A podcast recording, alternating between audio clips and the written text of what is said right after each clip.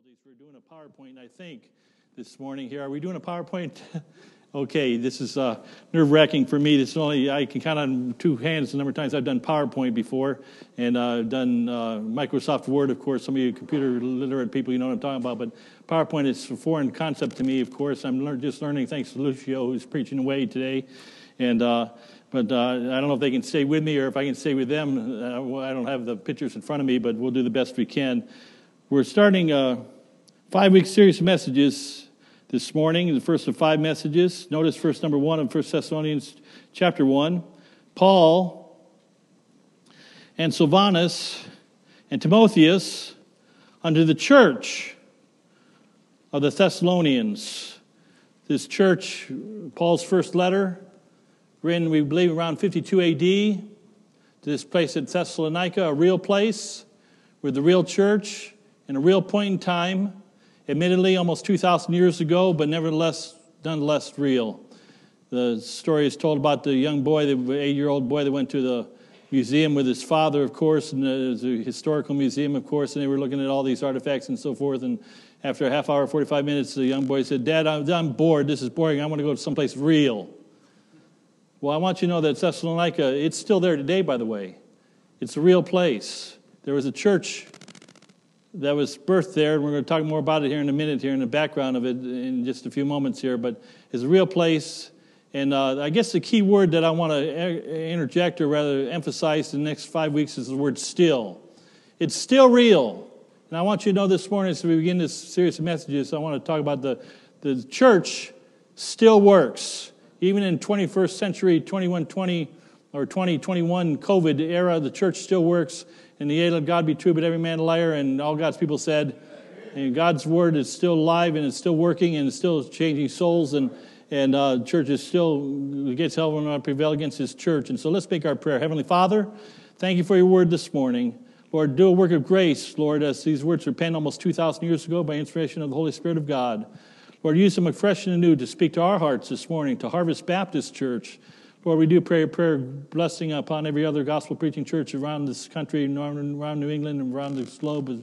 We particularly think of Calvary Baptist Church in Norfolk, one more time, Virginia, that is. Dear God, bless as Pastor Smith is absent this morning in the hospital bed. And Lord, uh, bless their church body this morning. Lord, do a work of grace there at Calvary Baptist this morning as well, we pray. We'll give you all the praise and glory for it. Pray, pray now that you bless our minutes together around thy wonderful word, we pray in Jesus' name. Amen. The church at Thessalonica, I want to give you its background to be seated. The background and begin in verse number one one more time. It says, Paul and Silvanus uh, and uh, that Silas and Tim- Timotheus unto the church of the Thessalonians, or the ecclesia, the called out assembly of the Thessalonians, uh, which is in God and the Father, uh, the Father, pardon me, and in the Lord Jesus Christ. Uh, this city of Thessalonica was used to be called Therma. It was founded in 315 BC, for the record. It was renamed later on for the in honor of uh, Thessalonica, the half sister of Alexander the Great. Uh, Rome conquered it in 186 BC, and it became the capital province of the northern part of Macedonia. I don't know if we have the, oh, we do have the map up there. Good. I, I don't have it on my sheets here, of course, but. Uh, you see the Aegean Sea and the Adriatic Sea, of course, and over here to the right here, I should have a pointer. We have the we have what we know of today is modern day Turkey and the seven churches of Asia Minor. And you see the red dot there, of course, with the the arrow pointing to this where Thessalonica is uh, right on the coastline, and then Berea would be 40 miles to the due west. Philippi, another famous city and country, or rather church that we have the book of Philippians to, is obviously to the east of it. And uh, maybe we go to that next map here if we could here, or rather the next uh, uh, on Paul's second missionary journey, he founded this, this capital city of this province. It was estimated 200,000 population in Paul's day. It was mostly of Grecian um, population, but there were some Romans there, Roman citizens, of course, and then, of course, there's Jews. We read about the birth of this church, or rather the background of this church, in, in Acts chapter 17, verses 1 to 15. And uh, it was an important city back in Paul's day. It's an important city today. It's still there today. It's a town of 330,000 today. And I think you can, yeah, just do your thing up there. I got a quick looking behind here. I don't know what's happening behind me, but it's all good. So The, the church at Thessalonica, of course, is a real place in a real time. And uh, yes, almost 2,000 years ago, the gates of hell should not prevail against his church. And I'm sure there's believers in Thessaloniki or Thessalonica or Salanka or Saloniki, all the same name for the same place of modern day Greece. Love to go there, probably never get there, but that's another story. But we see the background in verse number one. It was founded by Paul and Silvanus and Timotheus, and it was. Uh, and let's go to the birth, if we could, the birth of this church. Latter part of verse number one. It says, uh, which is in God the Father and the Lord Jesus Christ, grace, grace be unto you and peace from God our Father and the Lord Jesus Christ. Notice, secondly, this morning here in regards to this church of Thessalonica, not only its birth, but its, its, its background, but its birth. And uh, this is a local, visible, real, tangible, physical, I'm trying to use all the proper adjectives. This is a real live church just like this church. Obviously, when it started, it didn't have this many people to it. Obviously, we read about one famous member of the church. His name was Jason. We'll talk more about Jason in a few moments, Lord willing. But we see this local church. And uh, three weeks ago, of course, Brittany and Eric got hitched. And of course, in a couple of weeks from now, three weeks from now, we'll have another wedding in regards to Stephen and Ashley. We're getting married. They're not here this morning. They're up in New York, but they'll be getting married in 20 days from now here at the house of God, God ordained the institution of marriage, one of the three God ordained institutions uh, to the procreation of human mankind. Then he ordained human government, Acts, Genesis chapter 9. But the third and most important ordaining in regards to the, the exclusive ordaining or the fulfillment of the Great Commission, God ordained the local New Testament church, the called out assembly, to reach the world to Christ. And God has a plan A to win the world to Christ. In this New Testament age of grace, is church age, as we call it. And it's through the local New Testament church, that he needs no plan B because plan A works just fine. And the gates of hell should not prevail against this church. And so I want you to know that God uses, as we see this passage of scripture before us, back to verse 1 for a moment. The church, by the way, in Acts 17, verses 1 to 15, for time's sake, we're not going to turn there. Just trust me, read it afterwards this afternoon. But we see the birth of the church it was uh, birthed in three Sabbath days, three weeks' time.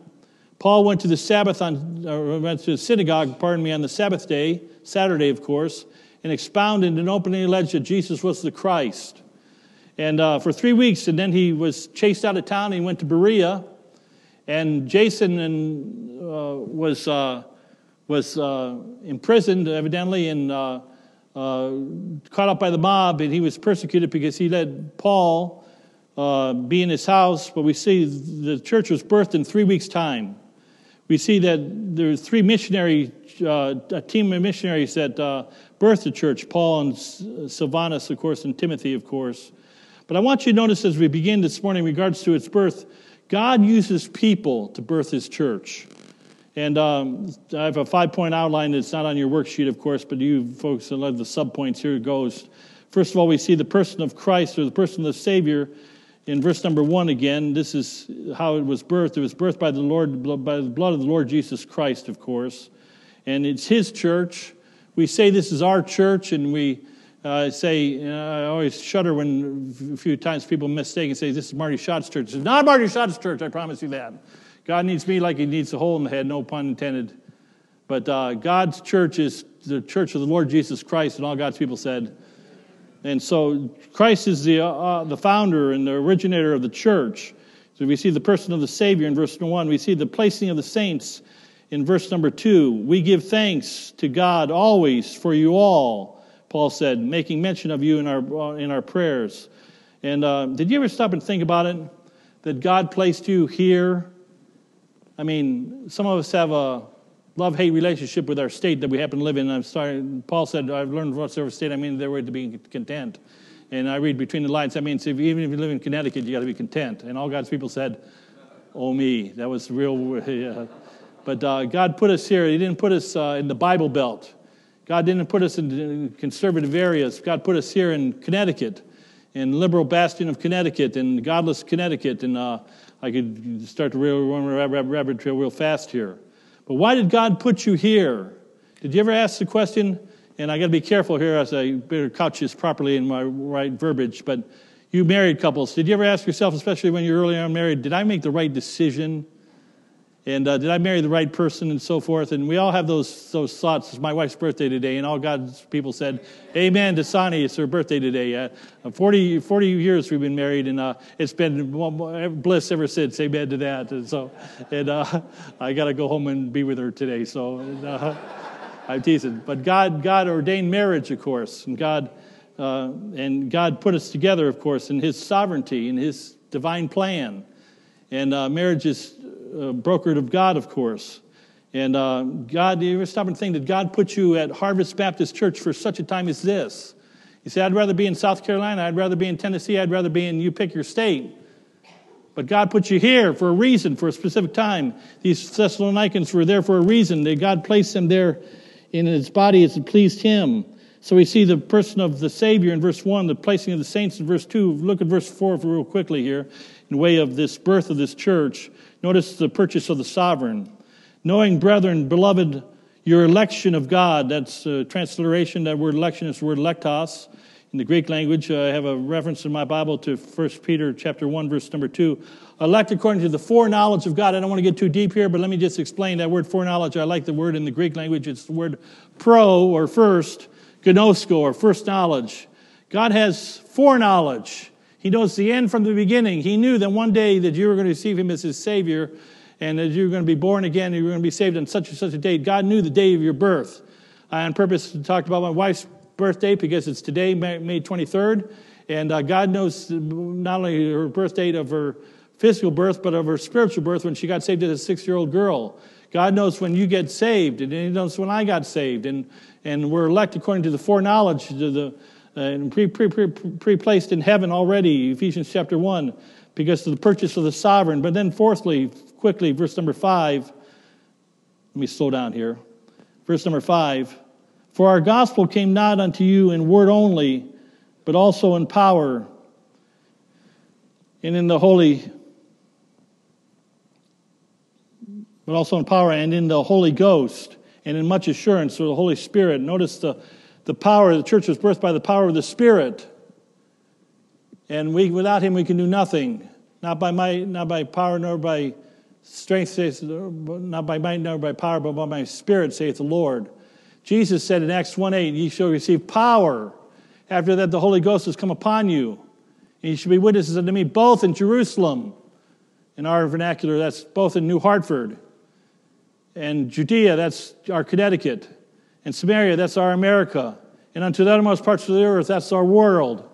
And so we see how this church was birthed. It was birthed by the Savior, the, the, the originator of the church, the author and finisher of the church. He had the placing of the saints. These saints that were at, at Thessalonica, they were there by divine design. We see the purchase of the sovereign, the, the power of the Spirit. And then I want you to notice, secondly, or thirdly, on our worksheet at least, and and uh, notice that this church at Thessalonica is not only its background, its birth, but then thirdly, its benevolent deeds. It's good deeds. Notice verse number three. We have a threefold ready made outline for us, real easy. Paul said, I remember without ceasing your work of faith. Christianity is religion of faith. Without faith, it is impossible to please Him. For by grace are you saved through what? Faith, and that not of yourselves. This is what? Gift of God, not of works, lest any man should boast. For we are his workmanship created in Christ Jesus. Christianity is a work of faith. If Christians are birthed by faith, and we are, likewise, churches are birthed not by finances, but by faith. No self uh, congratulatory desires am I trying to allude to I think of, I uh, go back though 36 and a half years in my mind to when Kristen Beth was born at three pounds on December 10th, 1985. In December 11th, the church at Harvest Baptist Church in downtown Torrington was going to vote on me as pastor. I've told the story many times. I received an unanimous vote, five to nothing. And we had five members, and, uh, and uh, we had a storefront. That was on December 11th. I was voted in as pastor. On December 13th, we were kicked out of our storefront building with no place to go and we had to be out by the end of the, the end of the year, the end of uh, 17 days, something like that. We had, and as they say, the rest is history. But I want you to know, I say that in the context that God gave us some great members of our church, and some more members that walked by faith. And we didn't have a penny of support. I could tell you how much we had in the bank, and everybody here, almost everybody here, would have more money in your bank account, I promise you, than we had as a church in our, in our coffers, with no building, just a handful of members. But Bible says in Matthew 9, verses 36 through 38, our church is built on these verses. The Lord said, Pray ye therefore the Lord of the harvest that he will send forth finances to take care of the house of God. Is that what he said? No, he said laborers. God needs people, God uses people. And God blessed our church in those early days because of people and uh, not because of finances. We had not one penny of support. We had, in fact, just, just a history lesson of our church. Uh, I worked full time for the first seven and a half years of our church, 40 hours a week, of course, and, and uh, it's not a boast on me, it's a boast on our good people and the Lord's blessing that we, the church went forward. But it was a work of faith. Paul came into town, this church, this city of Thessalonica, with no, knowing nobody that we know of. He came in and by, by faith he started preaching the gospel of the Lord Jesus Christ and people got saved and born again. It's a work of faith. We're in a kind of rebuilding time in our church. I mean, we're I'm looking at a lot of green this morning still, and we had a lot of green last week and the week before last for that matter. And uh, used to have more people come to church, but then something happened a year and a half ago I won't mention. And, uh, and it's kind of obliterated things pretty good. But we still have a work of faith. We, we started by faith, we walk by faith, and we need to go on by faith. So there's a work of faith. But then, verse number three, the second part of this benevolent deeds that they had was this labor of love. Notice it's a labor, it's a work, it's a work of love. In 1 Corinthians 13, I want to remind us here, and uh, let me streamline this. I'm looking at the clock, I know how much material I want to cover this morning. I believe that we have right doctrine around here. We have the right book to begin with. We have the Bible. We believe God's word to be true, every word of it. Yea, let God be true, but every man a liar. God created the earth in six literal days. And God, God's people said, Amen. Well, that was, I caught you off guard, hopefully. It was six literal days for the record. Amen. And uh, Jonah was swallowed by a whale or by a great fish. That's three days in the Jesus was three days in the earth, and three days he rose again, literally, bodily, from physically from the grave. We believe all of that. It's good to believe in right doctrine, but people don't know. Maybe an overused phrase, but it's true. People don't know how much. They don't care how much you know. They, they, they, but they want to know if you care. And maybe be a church of love. The Bible does say that God is love. Christ is love. For God so loved the world that He gave His only begotten Son. Five verses, I wanted to give you the verses, but for time's sake, let's just look at one here. Look at chapter 3, verse number 9. And look at the five times we find this word love in the succeeding verses. Uh, 1 Thessalonians 3 and verse number 9. It says, For what thanks can we render to God again for you and for all the joy wherewith we joy for your. Well, that's a good verse, but that's the wrong verse here. Uh, oh, it's, it's verse 12, I'm sorry. 3:12. And the Lord make you to increase and abound in love one toward another and toward all men, even as we do toward you. I I'm going to pat ourselves on the back. I think we're a loving church, but could we love more? Sure we could. Do we some people fall through the cracks? Yes, they do. We need to love, love the brethren with a pure heart fervently. And four more times it talks about this love that this church had and should have, of course. And we have a labor of love. We have a work of faith. But back to chapter 1, verse 3 again. Notice the third point of the outline of this benevolent deeds. And patience. Oh, I don't like that word patience. I don't have much of it. And patience of hope in our Lord Jesus Christ, whom having not seen, we believe I look forward to see my Savior face to face and see my Savior, as Fanny Crosby saying, my Savior first of all, the blind hymn writer. The patience of hope, this blessed hope that we'll talk about, Lord willing, in a few minutes here. Let's hurry along to, to verses 6 through 9. And let me give you the fourth thing about this church of Thessalonica. Let's talk about its business for a few moments. Its business. Uh, some people think that we're an entity, we're, we're a business, we're a corporation, we're a, we're 503.1C or 501.3C or whatever we are by the IRS. I just got mixed up here. We're something like that by the IRS. And uh, we got tax exempt status. I don't know how long that's going to last, but right now it's still lasts in America. People look at us as a business of some sorts. In some ways, we, have, we are a business, but we're more than an organization, we're an organism. We're birthed by, we're a living organism birthed by the Lord, the blood of the Lord Jesus Christ. And I want you to know this in our business, though. We see in verse number six, six, seven, and nine. But verse number six, notice what it says. And you and ye became followers of us. Paul said to these church, these people at the church of Thessalonica, that you became followers of us and of the Lord. I want you to notice that the twofold business of the church for you, first of all, is the bringing of believers to maturity. God saved us to serve Him.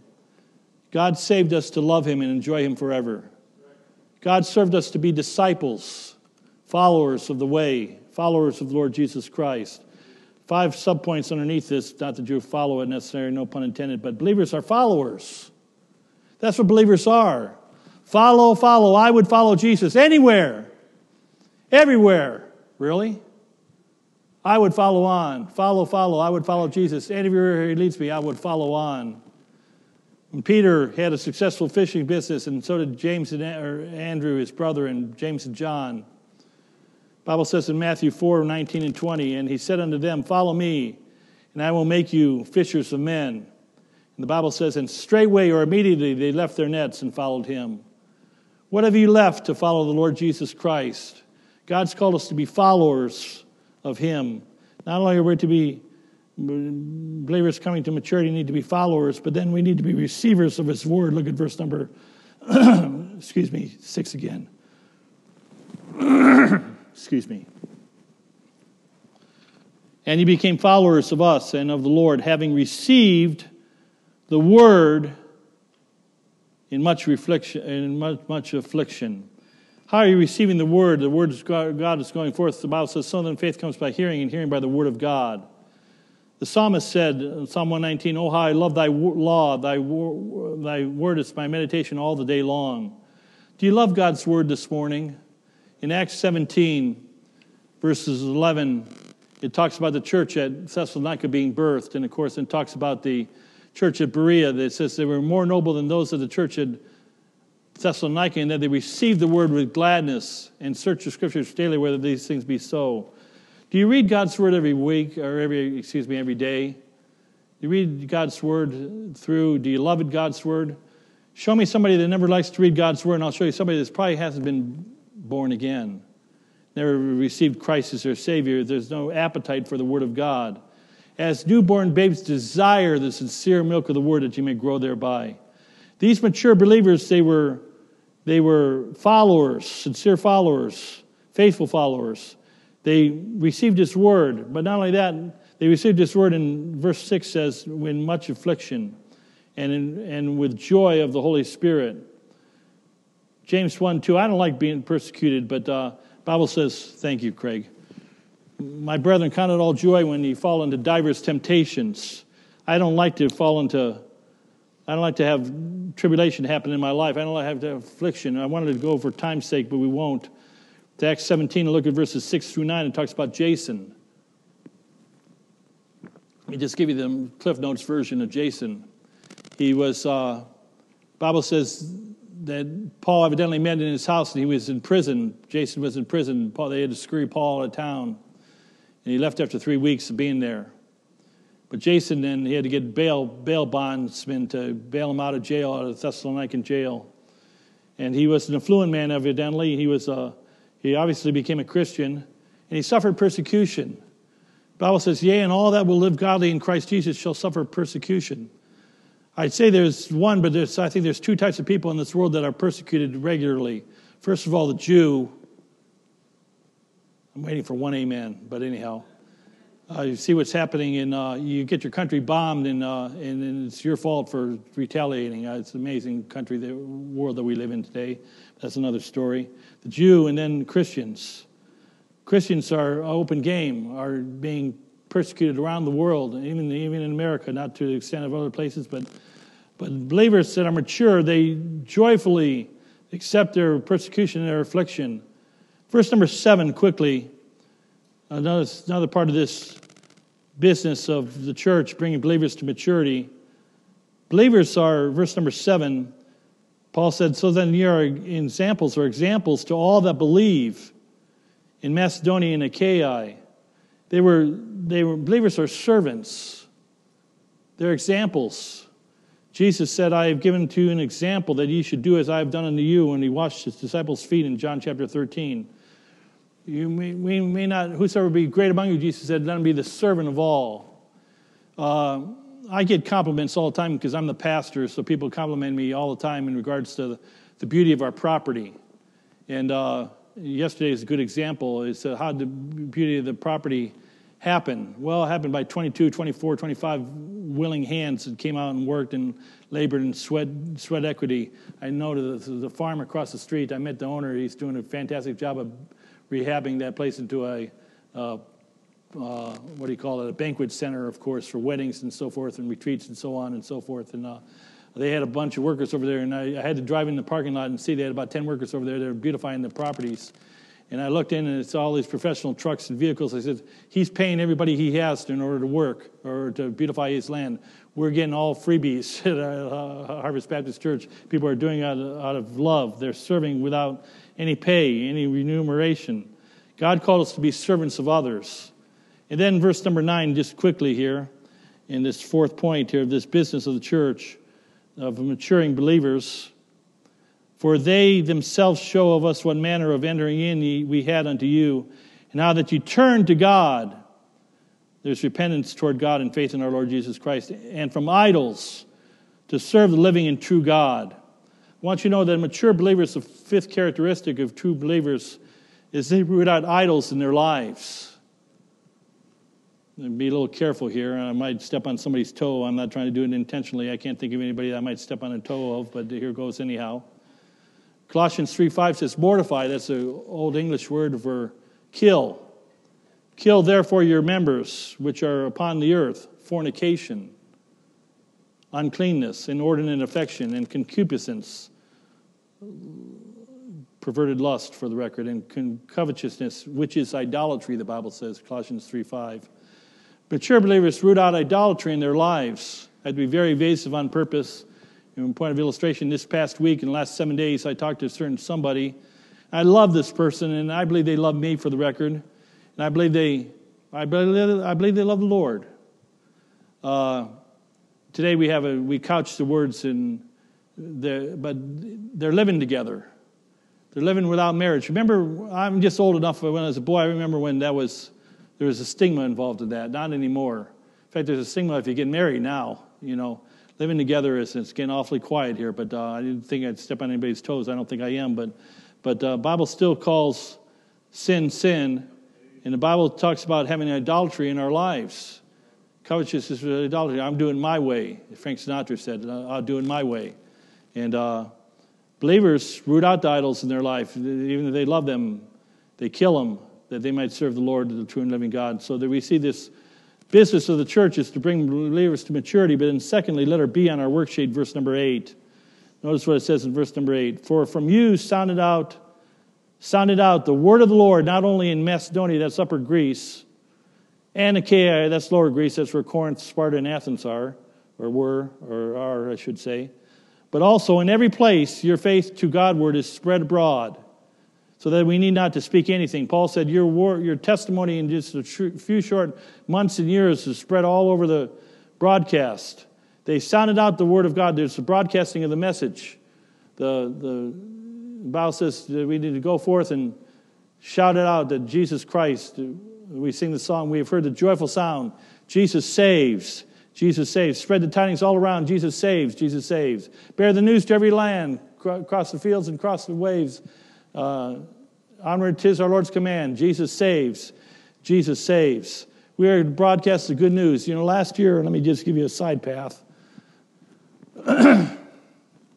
for 35 years, I think for 33 of those 35 years, I'm pretty accurate with this. I think we missed one year for some reason. I can't remember what it was.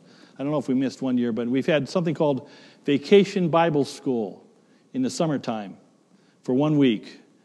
We didn't do it last year because of you know why.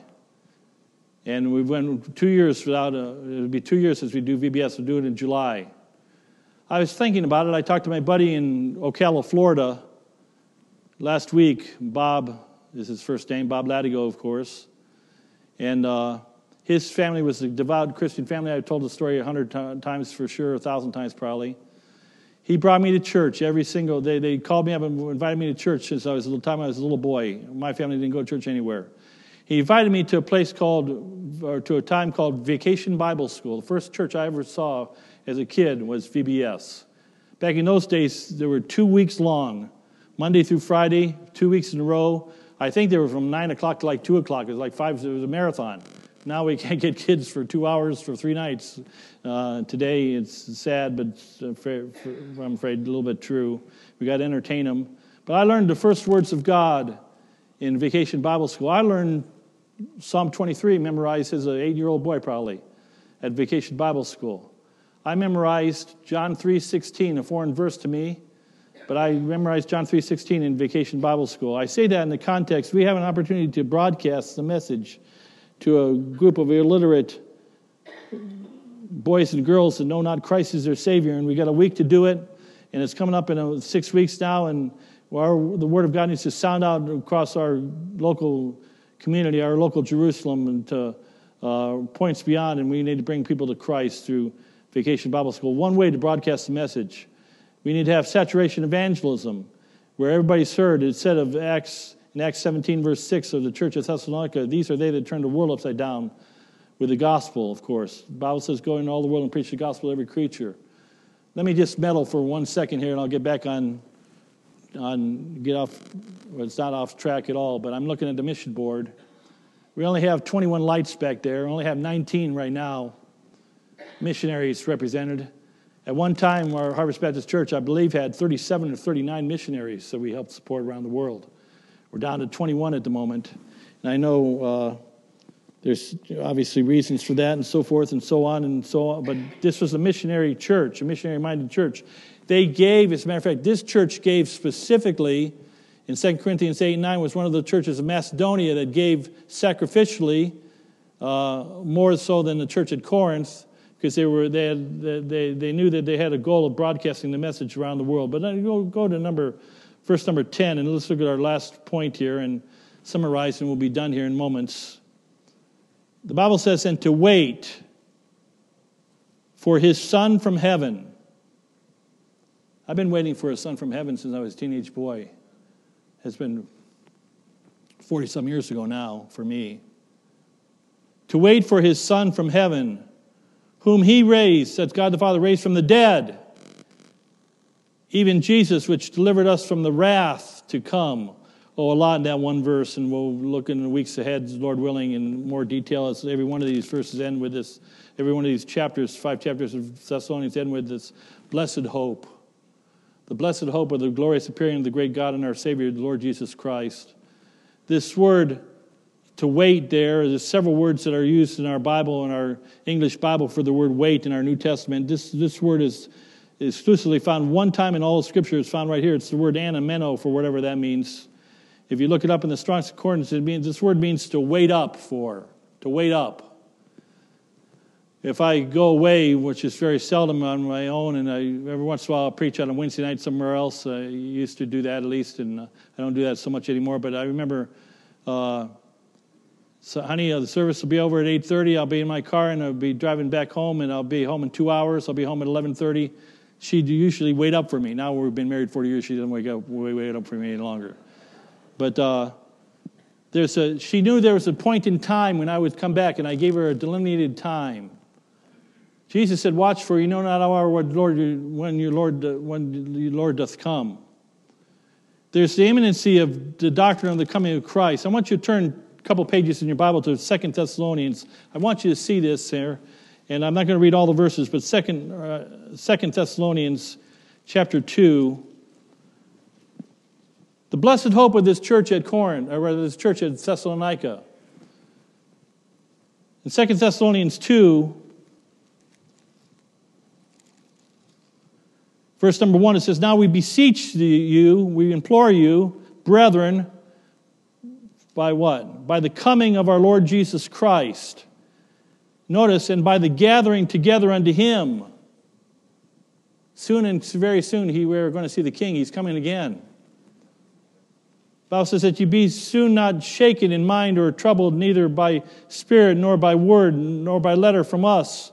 As of the day of Christ is at hand, Paul said. This is, this is about AD 54. Here it is almost 2,000 years later, and we're still waiting for this day of Christ. Let no man deceive you, verse 3, by any means. For that day shall not, shall not come except there come a falling away first. Now, theologians and good theologians, I might add, differ on what that falling away exactly is. Some believe it's the capturing away, the catching away of every child of God. Some believe that it's talking about the falling away of the, because iniquity shall abound, the love of many shall wax cold. The, the, the, the fact that Christians are growing cold towards the things of Christ.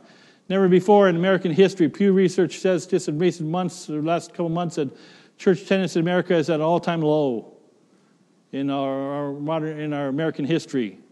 Uh, this should this disease should have brought people back to the house of God. And I know there was a time, incubation time. I get all that. You do do do too. But it's time to rise up and be counted once again as soldiers of Christ. And here we see this. There become a falling away first. And the man of sin shall be revealed. That man of sin is not um, Jeff Bezos or, or, or, or, Bill Gates or you fill in the blank with your favorite person you love to despise. He's the Antichrist, the son of perdition, who opposes all that. And I want to read verses 4 to 10, but for time's sake, I'll give you an assignment. You read it afterwards. There's coming a day when there's a catching away. We call it the rapture the rapture of the church, and we'll be caught up together with them in the clouds. We'll read it in week number four of these serious messages here in 1 Thessalonians 4. But fast forward to, I'm still in 2 Corinthians 2. Fast forward to verse number 11.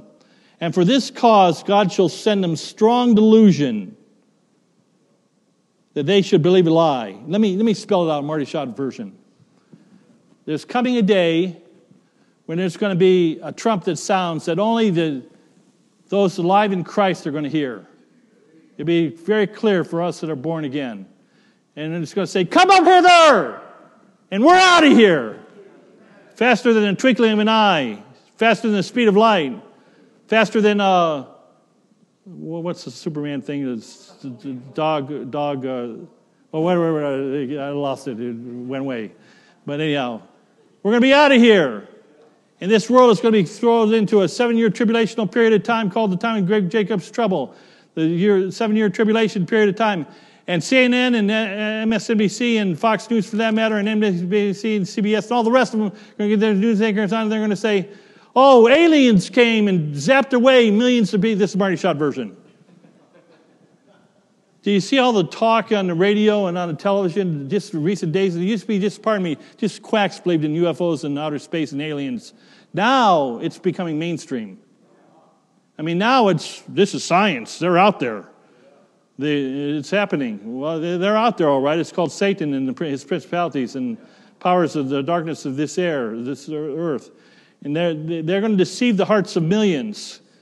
You say, oh, that'll never happen. That's too far fetched. That's like science fiction. Hey, we've been living science fiction for the last year and a half, my friends. it's going to be science fiction, all right. It's going to be God's reality is going to take place. And the Bible says a very sobering verse. One more verse and we'll summarize here. I'm starting to get off subject here. No, I'm not off subject. I'm just rambling. Uh, I'm having fun rambling. They, that they all might be damned, verse number 12, who believed not the truth, but had pleasure in unrighteousness. One day, us are waiting, we're waiting up for the coming of the Lord. One day, He's coming back, not as the Lamb of God, but as the Lion of the tribe of Judah, and he's coming in the clouds. He's going to catch away his bride. Revelation 19. It's all there in the book. Read it for yourself. The bridegroom's cometh. He's coming. He's going to take us away. This world is going to be cast into darkness in the wrath of God. Back to 1 Thessalonians chapter 1, verse 10, and we summarize, and we're done. And to wait for his dear son, or for, for his son from heaven whom he raised from the dead, even Jesus, whom he delivered us, which delivered us from the wrath, the seven year tribulation to come. I want you to know that the church still works because, in summation, Jesus is still the answer. I wanted I asked Sarah just yesterday, I guess it was the day before. I love that song, Jesus is Still the Answer. Some of you know it. Though time and ages roll, Jesus is still the answer. He's the answer for your soul. John 14, 6 is still in the book. Jesus said, I am the way, the truth, and the life. No man cometh unto the Father but by me. Jesus is still the answer, and He is. Peter said, There's uh, salvation in no other, for there's none other name under heaven given among men whereby we must be saved. If Jesus is still the answer, and He is, then the church is still the place to shout out the truth. First Timothy 3.15, you want a verse? But if I tarry long, that thou mayest know how thou must behave thyself in the house of God, which is the church of the living God, the pillar and ground of the truth. I end with an illustration. We're done, I promise. I got to be evasive on purpose. Some of you know my neighborhood, some of you know my house. Live in a nice neighborhood, nice house. I think there's 14 houses on my road. We're the last of the Mohicans, pardon the slang. We're the last ones to still be original owners. Everybody else has moved out, gone. Most houses are in their second and third ownership. We have one of our neighbors not too far away, just one side, well, just be evasive on purpose. Some of you know my neighborhood, and some of you know some of my neighbors. I noticed his wife hasn't been around for a couple of few months here. The kids aren't around. They're going through, it's very obvious, a separation. I got to thinking, I went through my neighborhood and I says, those 14 houses, most, not all, the, their, their ownership of their house disintegrated because their, their house disintegrated, i.e., their marriage disintegrated. You know, they needed, they needed the Lord in their life, is what they need. They need church in their life. Church still works. Church is still important. Church, you need it in your life. I need it in my life and the gates of hell shall not prevail against his church. And Jesus shed his blood for the church. The Bible says that Paul and Timotheus, or Silas and Silvanus, pardon me, and Timotheus, under the church of God. The church of Jesus Christ still works. And all God's people said, Amen. Heavenly Father, thank you for your word this morning. Lord, we're, we're far from a perfect church. One day you're going to present uh, us to yourself, a church without any spot or wrinkle or any such thing. You're going to present us faultless in front of your exceeding glory. Right now, Lord, we have a lot of wrinkles. Right now, we don't love like we should. We, we, I, I confess this as a pastor. We don't have the patience of hope like we should. We don't have the labor of love and the, the work of faith like we should oftentimes. But Lord, we love you. We want to love you more. We work, but Lord, we can work harder. Work for the night is coming when no man can work. Lord, help us to be about your business. Lord, in 2021, the church of Jesus Christ still works. The church of Jesus Christ is still pertinent, it's still necessary. Though millions have come and gone, Lord, uh, and hundreds have come and gone from this assembly and other gospel preaching assemblies around the, uh, our New England and around America, yet you're still viable, Lord. Your church is still, you're still precious in your sight. You still have your power of your spirit. I pray you bless this your assembly, dear God. We confess again for the thousandth time this is not our church, Lord. We're just privileged to be part of it. This is your church. You died for it. We love you, and we thank you that you place us in the body. Lord, bless this morning here, dear God, with uh, Christians, dear God. May we walk with Christ. May we walk with you. I pray for those that need to receive Christ as their Savior today, maybe down in junior church or even in this auditorium this morning. Do a work of grace now in every heart and life in these moments of invitation. We pray in Jesus' name I pray. Amen. Let's all stand 357 in the hymn book, 357, a famous hymn of faith, not necessarily.